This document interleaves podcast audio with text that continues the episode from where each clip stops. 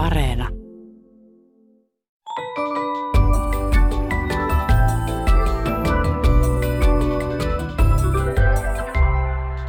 Hei, tämä on Aristoteleen kantapää, audiosyöte kielen ja todellisuuden väliseltä harmalta alueelta, ja minä olen Pasi Heikura. Tänään kysymme kolumnistilta ja taiteelliselta johtajalta Anssi Järviseltä, missä menet mainonnan iskulause? Ihmettelemme myös, mitä on valppaavaisuus, ja lopuksi esittelemme huhtikuun sanan. Usein kielen muutos on iso ja huomattava, mutta joskus pieni ja huomaamaton. Onneksi meillä on kuulijamme nimimerkki En jaksa keksiä mitään fiksua, kun te vaihdatte tämän joka tapauksessa. Hän löysi viime joulukuussa Helsingin Sanomista tällaisen rivin.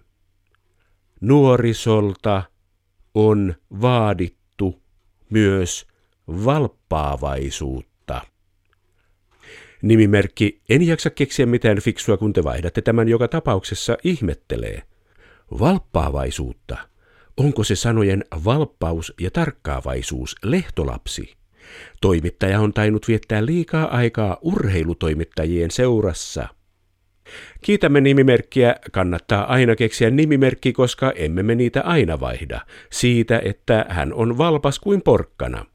Rautatieasema muuttui jo varkain juna-asemaksi ja sekasikiösana ongelmatiikka löytyy kielitoimiston sanakirjasta, joten ehkä valppaavaisuuteenkin pitää vaan tottua. Oletteko huomanneet iskevän merkityksen muutoksen sanastossamme? Ennen menestyvä kappale tai myyntiartikkeli saattoi olla hitti. Nyt sosiaalisen median algoritmit haistelevat sisältöjen ja syötteiden vastaanottoa. Sitä saavatko julkaisut hittejä. Hitti tulee tietenkin englannin iskemistä tarkoittavasta sanasta hit, Iskevä iskelmä voi olla hitti, mutta se on aivan eri juurta. Suomennos saksan kielen iskuun viittaavasta schlager-sanasta. Sitten kielessämme on jo mainosalan alkuajoista saakka puhuttu iskulauseista, joilla myydään tuotetta tai julistetaan yhtiön ideaa. Se tulee tietenkin englannin sanasta slogan, mutta sen juuret ovat Skotlannissa, gaelin kielen sanassa slaghairm, joka on alun perin merkinnyt sotahuutoa. Mitä merkitsevät iskulauseet nykyään, kun somessa kerätään hittejä? Vain pakki puuttuu. Mitäs me pistettiin leivän päälle ennen kuin oli floraa? Se varma kotimainen. Ajammilla ajat ja Brownilla loput. Kyllä ennen vanhaa firmoilla ja tuotteilla oli hyviä iskulauseita, ei nykyään enää osata. Vai osataanko? Onko iskulauseella enää modernissa maailmassa väliä, kun on some ja kaikkea? Kolumnisti ja luova johtaja Anssi Järvinen. Aina tulee sanomista. Puuilon morjensta pöytään. OP Pohjolan kaiken voi korvata paitsi elämän tai vaikkapa Outlin It's like milk but made for humans. Eli kyllä niitä hyviä sloganeita vieläkin tulee, mutta emme me tietenkään voi tietää, mistä niistä tulee klassikoita, sellaisia, joita me kuullaan ja nähdään vielä vuosikymmentenkin päästä. Ja kun kysyit, että onko iskulauseella enää modernissa maailmassa väliä, kun on somea ja kaikkea, niin jos sloganin tarkoitus on kiteyttää brändin ainutlaatuinen lupaus iskevään ja helposti muistettavaan muotoon, niin totta kai sillä on väliä. Ei digitaalisuus mainonnassa poista brändin tarvetta jäädä ihmisten mieliin. Mutta kyllä se täytyy myöntää, että mediaympäristö ja formaatit – on muuttunut, niin sellaiset mediat, joiden ääreen pysähdytään, kuten vaikkapa mainosjulisteet tai lehtimainonta, niin kyllä nämä lehdet ja julisteet on otollisempia tällaisille statementeille, iskulauseille. Että semmoinen digitaalinen ympäristö ja maailma, se on vähän levottomampi ja vauhdikkaampi. Mikä siellä sitten puree? Pitääkö olla joku tunnistettava logo tai kuva? Joo, näin voi sanoa, että digitaalisessa maailmassa kuva liikkuu ja sen mukana teksti liikkuu ja ne muodostaa ehkä vähän semmoisen isomman kokonaisuuden koollisesti kuin iskulause. Et iskulauseen teho on siinä, että sitä pysähdytään miettimään ja digitaalisuuden teho on siinä, että sen kokonaisvaikutus on ehkä suurempi, koska pitää saada niin paljon aikaan niin lyhkäisessä hetkessä. Tekeekö tämä sitä, että iskulauseet lyhenevät? Volkswagen Das Auto. No se on aika lyhyt ja on näitä muitakin ollut. Että kaikkien tuntema Nike Just Do It on myös aika lyhyt. Mutta kyllä voidaan sanoa niin, että kun viestinten välittämä informaatio nopeutuu, niin jotta siitä pystyy erottumaan, niin lyhyys on yksi hyvä keino saada siitä itsensä esiin. Kumpi on helpompaa, lyhyen iskulauseen tekeminen vai pitkän iskulauseen tekeminen? Luova johtaja Anssi Järvinen. No sillä ei oikeastaan, sillä pituudella on niinkään merkitystä. Että kaiken kaikkiaan voidaan sanoa, että sloganit voidaan jakaa jotakuinkin kahteen niin kuin leiriin. Että on semmoisia nokkelia, joiden tarkoitus on pikemminkin jäädä vain elämään tarttuvina hokemina. Esimerkkeinä vaikka se nyt vain on tyhmää maksaa liikaa tai tule isoksi, älä aikuiseksi. Tai sitten hyvinkin lyhyt elämä on. Siinä on sekä pitkiä että lyhkäisiä, joiden idea on siinä, että ne on hauskoja ja tarttuvia. Mutta sitten on myös sellaisia, jotka nerokkaalla tavalla kertoo jotain vähän syvempääkin, mitkä laittaa miettimään, ikään kuin hoksauttaa. Että noin eläkevakuutusyhtiö Ilmarisella oli slogan Isona meistä kaikista tulee eläkeläisiä. Veikkaus käytti vuosikausia, veikkaus suomalainen voittaa aina ja tämän kaltaisia, joissa ne tarjoaa jonkun löytämisen riemun, kun niitä pysähtyy ajattelemaan ja pohtimaan. Onko tämä uusi jako vai onko tämä ollut aina? Voisi sanoa, että tämä on siinä mielessä uusi, että jos mennään vuosissa reilusti taaksepäin, 50-60-luvulla suosittiin enemmän tällaisia runomittaisia. Oli peltirasia, mainio asia tai kärsiä, sä älä viitsi, ota pervitin ja sillä siisti. Monet muistaa vielä tämmöisen kuin ota hota, ei pakota. Mulle on jäänyt mieleen parhaiten ehkä tällainen, jolla maskuliineja houkuteltiin strong-tupakan kiroihin 60-luvun lopulla. Heidän iskulause oli, että miehet, jotka menevät, tekevät ja näkevät, vetävät, ne väkevät. Eli oli tämmöistä niin kuin romanttista meininkiä ja loppusointua pelissä. Sitten jossain vaiheessa, taisi olla 70-luvulla, tuotteiden ja sloganeiden nimet alkoi jopa mennä vähän sekaisin sinänsä, että tuotteita alettiin nimetä niin kuin slogan maisittain. Varmaan kaikki muistamme erittäin hienoa suomalaista shampoota tai hellämietonen. Et kyllä, vastauksena kysymyksiisi, niin nykyään sloganit ehkä haastaa enemmän. Että tämmöinen niin riimi ja tuotteen nimeäminen ei ole enää se koukku. Tässä olemme hokeneet vanhoja iskulauseita paljon. Nykyään mm. mainostelevisioita on pilvin pimein. Jokainen on omassa somekuplassaan, näkee omia somemainoksiaan. Et sieltä on vaikeampi nousta koko kansan muistamaksi mainoslauseeksi, luova johtaja Anssi Järvinen.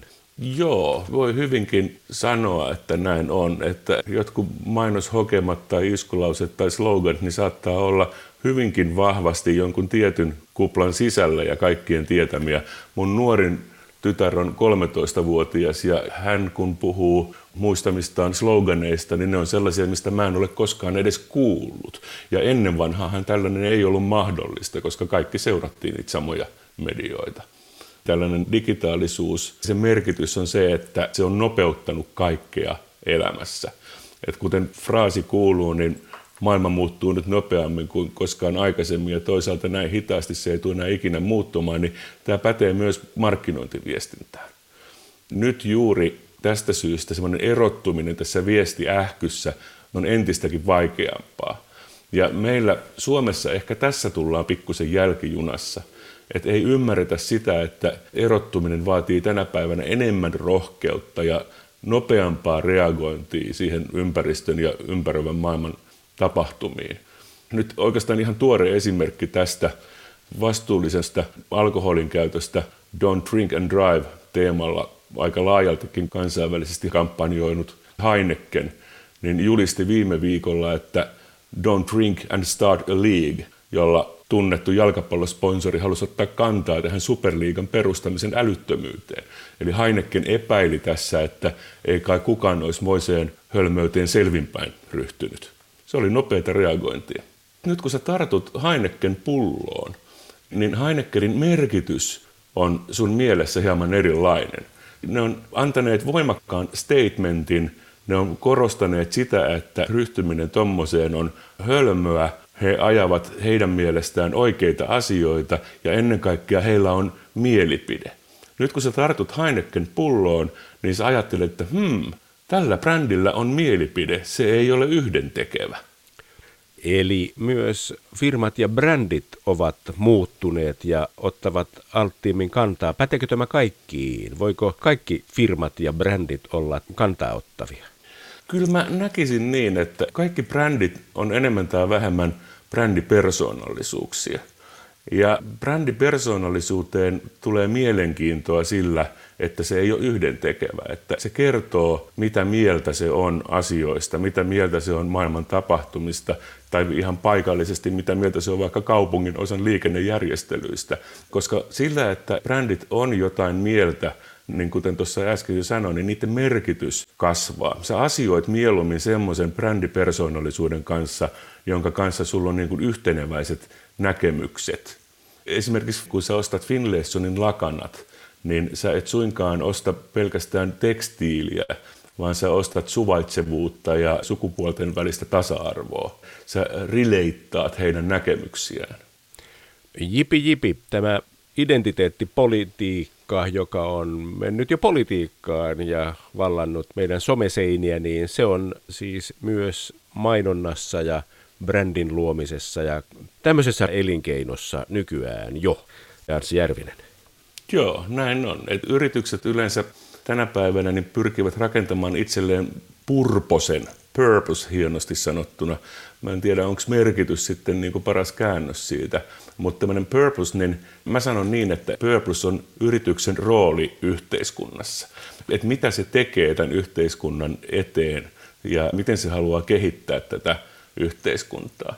Ja silloin kun sen yrityksen brändi on mietitty syvällisesti, on löydetty sen brändin ydin ja persoonallisuus, niin silloin myös on tarkasteltu sitä, että mitä mieltä se on ja rakennettu tämä purpose. Ja tämä purpose on taas se asia, mitä iskulauseet tukee. Eli tämä suunnitteluprosessi ei lähde siitä, että me keksitään joku hauska sanaleikki – joka jää mieleen, vaan vasta silloin, kun me ollaan selvitetty se, että mistä asiasta tämä brändi haluaa puhua, niin halutaan kiteyttää siitä sen asian edut esille tuova slogan tai iskulause. Suomen markkinointiliitto on instanssi, joka pitää yllä iskulausen rekisterinimistä rekisteriä.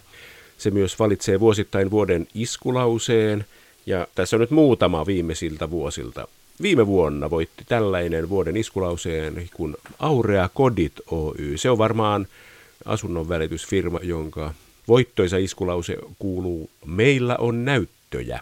2012 Kuntomo Oy, lienee kuntosali. Vuoden iskulause oli Käynnistä hyvä olo.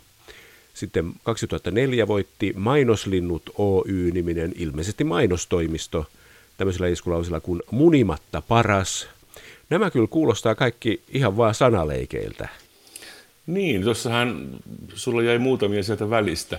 Mutta Totta ens... kai jäi, tämä oli tarkoitushakuisesti tehty valikoima. mutta ei se mitään, ei se mitään. Ensimmäinen vuoden iskulauseeksi valittu slogan oli Arlan, kohta meissä kaikissa asuu pieni lehmä. Se poikkesi silloin aikoinaan edukseen kaikista muista sen vuoden mainoslauseista, koska ne muut tuli aika värittömiä ja ympäripyöreitä.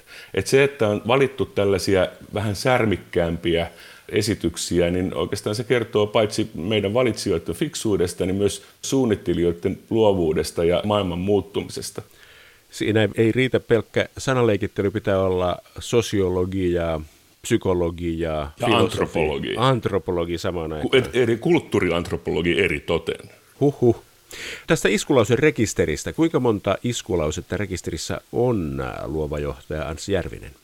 Kaiken kaikkiaan iskulauseita on rekisteröity noin kaksi ja puoli tuhatta, mutta poistumaa on, sillä läheskään kaikkia ei uusita viisi vuosittain, kun ne aina otetaan viideksi vuodeksi. Rekisteri elää siis kaiken aikaa ja tällä hetkellä voimassa olevia rekisteröintejä on likimain 300. Iskulauserekisteri, joka on siis Suomen markkinointiliiton Markin ylläpitämä, niin meillä on myös konsultoiva rooli. Me saatetaan myös ohjeistaa, että jos viet tätä siihen suuntaan, niin tämä erottuu paremmin tai silloin tämä tulee rekisteröitäväksi. Että iskulauseen saaminen iskulauserekisteriin ei ole ilmoitusasia. Ja kaikkia ei hyväksytä, koska ne ei täytä iskulauserekisterin säännössä mainittuja kriteerejä. Toisaalta suurin osa kyllä kattaa. Et viime vuosina iskulausetoimikunta on käsitellyt keskimäärin 40 hakemusta vuosittain ja niistä noin 80 prosenttia hyväksytään. Kaiken kaikkiaan iskulaisen rekisterin historian aikana on käsitelty 3600 hakemusta, eli tässä on myös mukana sellaiset, mitkä ei ole rekisteröintiä saaneet. Sitten on semmoisia iskulauseita, joiden tehokeinona on ärsytys. Esimerkiksi sinun sonera. Se saa tietyn prosentin ihmisiä niskavillat aina pystyyn, kun he näkevät sen, kun siinä ei ole sitä possessiivisuffiksia siellä lopussa. Onko tämmöinen ärsytystunteen herättäminen niin sanotusti sallittu ja tavoiteltu keino iskulauseiden tekemisessä, taiteellinen johtaja Arsi Järvinen? No mä en usko, että esimerkiksi tuossa Soneran tapauksessa niin tätä kielikorvaan sattuvaa virhettä on tehty ärsyttämistarkoituksessa, vaan pikemminkin ehkä välinpitämättömyyttä kieliopista. Et kun se on tehty tuohon muotoon, niin se on visuaalisesti helpompi käyttää ja sitten se noudattelee tämmöistä kansainvälistä tapaa, kun on ollut My First Sony, niin voi ihan hyvin olla My Sonera ja näin. Tämä on toisaalta mielenkiintoinen kysymys, tämä kielioppijuttu, että jotkut kielioppivirheet, kuten tämä edellä mainitsemasi, niin se sattuu korvaan vietävästi. Ja sitten on taas joitakin toisia, mitkä saattaa kuulostaa jopa ihan sympaattisilta. 80-luvulla oli mainoksissa tämmöinen ilmaisu, josta tuli sitten jonkinmoinen hokemakin kuin omassa kotona. Niin se kuulosti jotenkin leppeältä ja ihanalta ja Hector taisi tehdä siitä jopa biisin sen jälkeen. Et mä en usko, että kielioppivirheitä tehdään sen takia, että ne tekis iskulauseista jollain tavalla positiivisesti ärsyttävämpiä nämä iskulauseet ja sloganit tuntuvat joskus semmoiselta verbaalivirtuosien kiteytyksiltä. Voiko semmoisen tekemistä opettaa? Meillä Suomessa opetetaan, että markkinointiinstituutti aikoinaan, siellä on copywriter-linja Rastorilla nykyään ja sitten on joissakin AMKeissa, esimerkiksi Turun taideakatemiassa mun mielestä ainakin on copywriter-linja, että kyllä se niin kuuluu osaksi copywriter koulutusta, mutta ehkä merkittävin opin ahjo on kuitenkin tämmöinen perinteinen, joskin hyvin epävirallinen mestari-kisällimalli, mikä alan toimistoissa toimii. Että mun kokemuksen mukaan nuoremmat copywriterit kovinkin ahnaasti haluaa vanhemmilta mestareilta oppia ja sitä heille on myös mielellään jaettu. Onko kukaan koskaan tutkinut, että onko esimerkiksi yhtään Coca-Cola-pulloa koskaan myyty aikoinaan pelkästään siksi, että Coca-Colalla oli tuohon aikaan slogan It's the real thing. Tai onko aikoinaan yhtään Nokian kännykkää myyty sloganin Connecting People vuoksi, luova johtaja Anssi Järvinen? No nyt pistit aika pahan. Slogan on kuitenkin vain yksi osa sitä brändin käyttäytymistä ja persoonaa. Niin olisi aika haastavaa, ellei mahdotontakin tutkia niin kuin yhtä brändin identiteetin kuuluvan osantekijän vaikutusta siihen myyntiin sellaisenaan. Markkinointiviestinnän yksinkertainen kaava on se, että jos brändi ei erotu, sitä ei huomata. Jos brändiä se ei huomata, sitä ei haluta, eli osteta. Ja noin edellä mainitsemasi Kokiksen ja, ja Nokian sloganit, ne helpottaa sen brändin erottumista kilpailijoistaan. Ja ennen kaikkea ne luo brändille merkitystä. Et esimerkiksi tämä Nokian iskulause Connecting People, niin sehän on aivan loistava ja tunteisiin käyvä. Mutta sillekin kävi sitten sille hauskasti, että se tarjosi tiukasta työtahdistaan tunnetun Nokian henkilöstön vääräleuvoille silloin aikoinaan tilaisuuden pienen lisäykseen. And disconnecting families.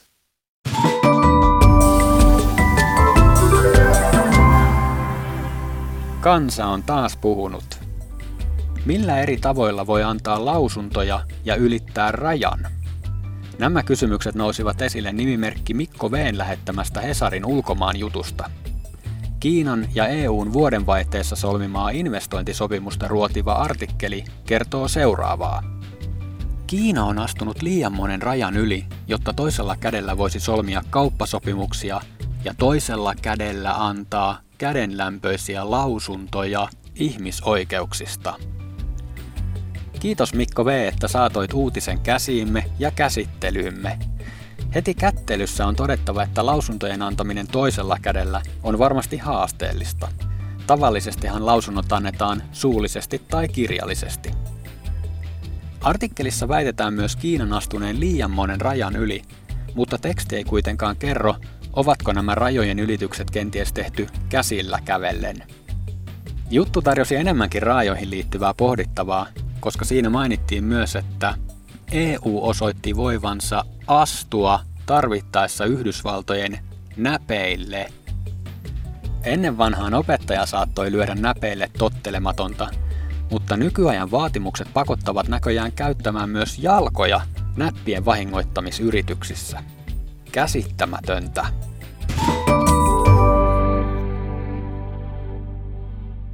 Koko maailma odottaa toiveikkaana koronaepidemian jäävän taakse.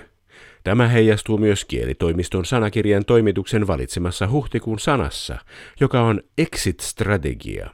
Näin kotuksen väki sanasta. Valtioneuvoston huhtikuisessa tiedotteessa kerrotaan, että hallitus on julkaissut suunnitelman koronarajoituksen hallitusta purkamisesta ja purkamiseen liittyvän tavoiteaikataulun. Mediassa tuosta suunnitelmasta on käytetty näppärästi ilmausta exit-strategia. Moni on päivitellyt sanan vierasperäisyyttä ja vaikeaa ääntämisasua, vaikka sana äänetäänkin niin kuin kirjoitetaan. Englannin kielessä ilmaus exit strategy on kuulunut lähinnä sodankäynnin ja liike-elämän sanastoon. Sillä on viitattu esimerkiksi sotajoukkojen vetäytymiseen ja yrityksen myymiseen. Suomen kielessä exit-strategiaa on käytetty vastaavissa yhteyksissä. Nyt exit-strategialla tarkoitetaan suunnitelmaa koronarajoitusten purkamiseksi tai laajemmin koko taudin häätämiseksi. Latinassa sanan exit-merkitys on poistuu näyttämöltä, ja englannissa sana merkitsee muun muassa ulospääsyä. Hallituksen suunnitelma on ikään kuin käsikirjoitus, jota noudattamalla pääroolia esittänyt korona poistetaan näyttämöltä ja sillä keinoin päästään ulos piinaavasta tilanteesta. Suunnitelmaa voisi nimittää vaikkapa ulospääsysuunnitelmaksi. Ehkä lienee sama, millä kielellä viruksen vitsauksista päästään eroon, kunhan päästään. Tässä kaikki tänään. Jos silmäsi sattuu tai korvaasi särähtää jokin lause tai sana, ilmoita asiasta Aristoteleen kantapäälle. Sähköpostilla osoitteeseen aristoteles.yle.fi tai lähetä viesti ohjelman Facebook-sivun kautta. Vastaanotin kuulemiin ensi viikkoon.